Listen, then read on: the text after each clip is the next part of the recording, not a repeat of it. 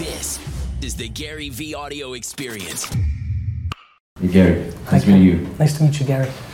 I'm a little bit nervous. Uh, I've been uh, following you for quite many years now, and uh, I was uh, telling my mom yesterday I was uh, gonna meet you, and uh, she's from Spain and she doesn't speak English, so uh, I could send her the Gary GaryVee uh, Spanish page, and uh, she was like, "I love it. Oh, you have to meet him." Really, I mean, uh, she's my biggest uh, source of positivity, and I think you're the second one. So Yeah, I'm very humbled for that. Anybody, anybody, look, thank God we now have more of a generation of stay at home fathers, but obviously it's not confusing that the majority of stay at home parents uh, or are, are mothers and have been historically. When you are lucky enough, and I actually, by the way, I'm so happy that we are now in a mature conversation where one of the things that most bothers me in the world is that women feel guilt to have a career and parent. It's really too bad. Really is. And something I think a lot about. And like, you know, you, how you think about stigmas that are not stigmas today, but they were 50 years ago. One of the things I hope I get to see before I die is that that stigma goes away because it's really unfortunate. On the flip side, and I'm seeing this more from men now because they have an easier task at this.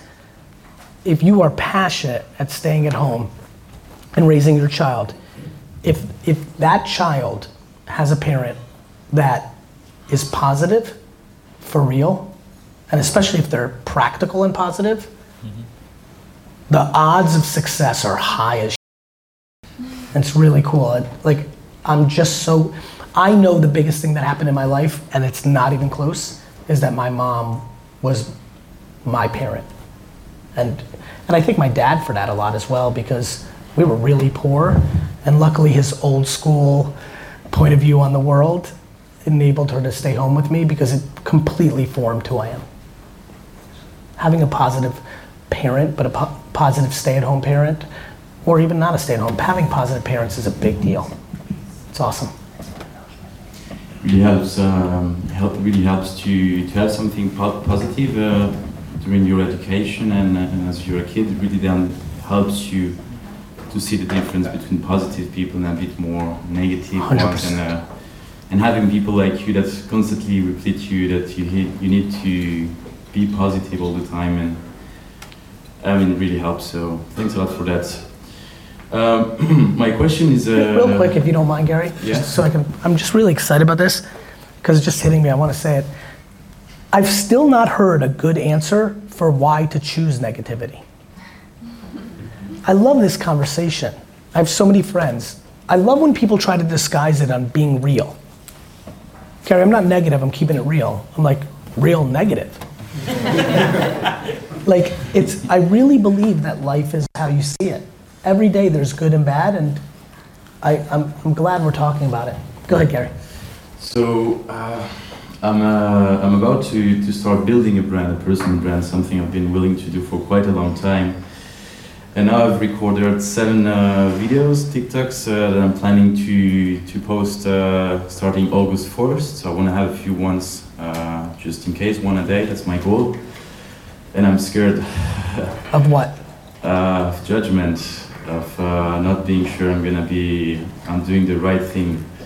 And actually, my question, uh, uh, to give you a bit of context, so basically, the last two years I've been uh, traveling and working remotely, hmm and I, I really enjoy that lifestyle, and I want to build content around that. It's my. I agree. Well, It's it's incredibly clear to me that that's what everybody under 18 wants. a lot of the youngsters want that for sure. I, a lot of the 50 year olds want it. They just can't see how to get there because they have so many things that ground them. But go ahead. And you know, two years, I still feel that I am not an expert in the field, You're not. but I want to be seen as an expert. That's why you're scared. Exactly. So my so my question is, how do you find a balance between? I mean, I know I need to document. How do you find a balance between documenting, but still creating content, and you're looked like that people look at you like you're the expert or you're the man to follow. You know, in the end, the goal The thing you're asking for is earned. What do you mean? The thing that you're asking for can only be earned. Hmm. You haven't earned. this is why everyone struggles. Uh-huh. The thing that everybody wants can only be achieved when it's earned. You haven't done anything. Too many people think fake it till you make it is real. Even if they don't think of it that way. They think of it the nice way, the way you're doing. This is very important. I'm really happy right now. This is something I haven't been able to dig into as much as I want, which is why I was so ready with it's earned. I've been thinking a lot about it. But you're not an expert. But who is an expert? And why should you even try to be an expert? I don't necessarily, I never thought for one day that I was a marketing expert or guru or genius. I just was executing every day and then talking about what I was executing. And then they decided more than me. You're trying to get them to believe that in you for your own self interest. But you haven't done anything for them yet. More importantly, why can't you just be an enthusiast? I think everyone is so convinced that the money is in expertise, and I actually think it's in the enthusiast.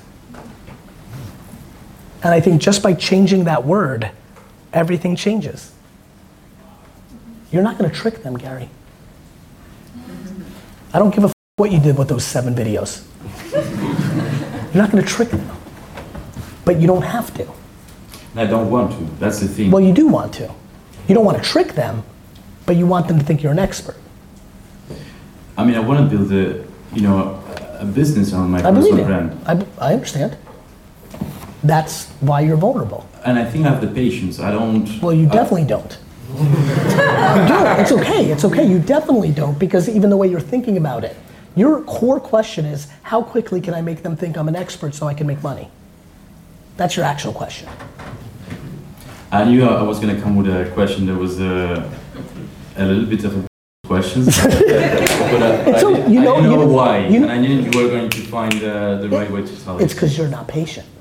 There's a reason Patient Panda and Patient Pig exist. There's a lot of work to do. And I need two teammates. That the alpha? That's, I mean, it's, I don't think it should do anything to anything, but it's alpha. I mean, like, that's the point of the thoughtfulness of the project. There's a reason they both exist. It's that big of a task. It's the one. It's the one. You, you lack the patience to earn the thing you want. But I think you have it in you. And so I'm telling you, go with enthusiast instead of expert. I believe most people 18 to 22, if they just say, I'm gonna be a blank enthusiast instead of expert, takes the pressure off of them tricking their audience for their self interest, will maybe give them time. In fact, I would argue that words matter. I would argue that the word enthusiast actually might even make some of those kids enjoy the process more because I'm an enthusiast, not I'm an expert, which gives them imposter syndrome, which creates anxiety and creates a non formable structure. If you're an enthusiast, now you're in documenting, right? And creating. I think that I think I'm going to build on this over the next couple of years. I think switching expert to enthusiast puts people in a framework that gives them a better chance of succeeding. I'm gonna stick with that one. Thanks, Gary. Enthusiast. I'll go with that one. And and then and then thank you. And then I think the thing to think about is thi- this is back to the 50 year do you know why the 50 year olds can't do what you're doing is they've created financial friction for themselves to do it and they're factoring in nor almost predominantly their children's well-being and, and most parent unfor- parents unfortunately not these two awesome parents think, think that moving around is like bad or something or like people like overvalue stability and undervalue curiosity and learning the real world. It's too bad. It's going to take a couple generations, though yours might be at probably the one after. If they themselves aren't in university structure, if they themselves are spending 20 to 30 living in 19 places, they become the 45 year old parents that actually do see this the narratives are so wild. We're gonna uproot our children from their world and take them to a different place. Or you're gonna create new contexts of learning and and empathy and curiosity. Like it's fascinating. Anyway, nonetheless, you genuinely, genuinely, genuinely are in such a beautiful place. You knew you were gonna ask a question and you didn't know why because you thought you're okay with patience, but you're not because the way people define patience is different. You're talking to somebody, and you know my story, who at your age was gonna work the next 14 years in a liquor store. And people want to be TikTok famous in 14 hours, let alone days, let alone weeks, let alone months, let alone years, right? And so if you're an enthusiast, if you're not, if you don't have the expectations of extracting money out of people to pay you to be like you, and you just document being like you and have better intent for your audience, you're more likely to extract money if you choose to. And I know you always say uh, that we should not care about people's opinion, but how do you practically do it? Well, let's play. Who do you think will most carry weight for you? Whose opinion most worried about? Like cool people on TikTok? Which it could be, I understand that. Like I'm not saying like it doesn't sound like it's gonna be your mother. She loves you and has the framework in a good way too much. So who? I think it would be like friends, like Yeah. uh, even old friends, even people Yeah. I don't even talk to. Anymore. What's he doing? Who does he think he is? Exactly. It makes sense. I, I just, I don't know how to say this in any other way. It'd be a really bad idea to not follow your dreams because of Tyrone from fourth grade.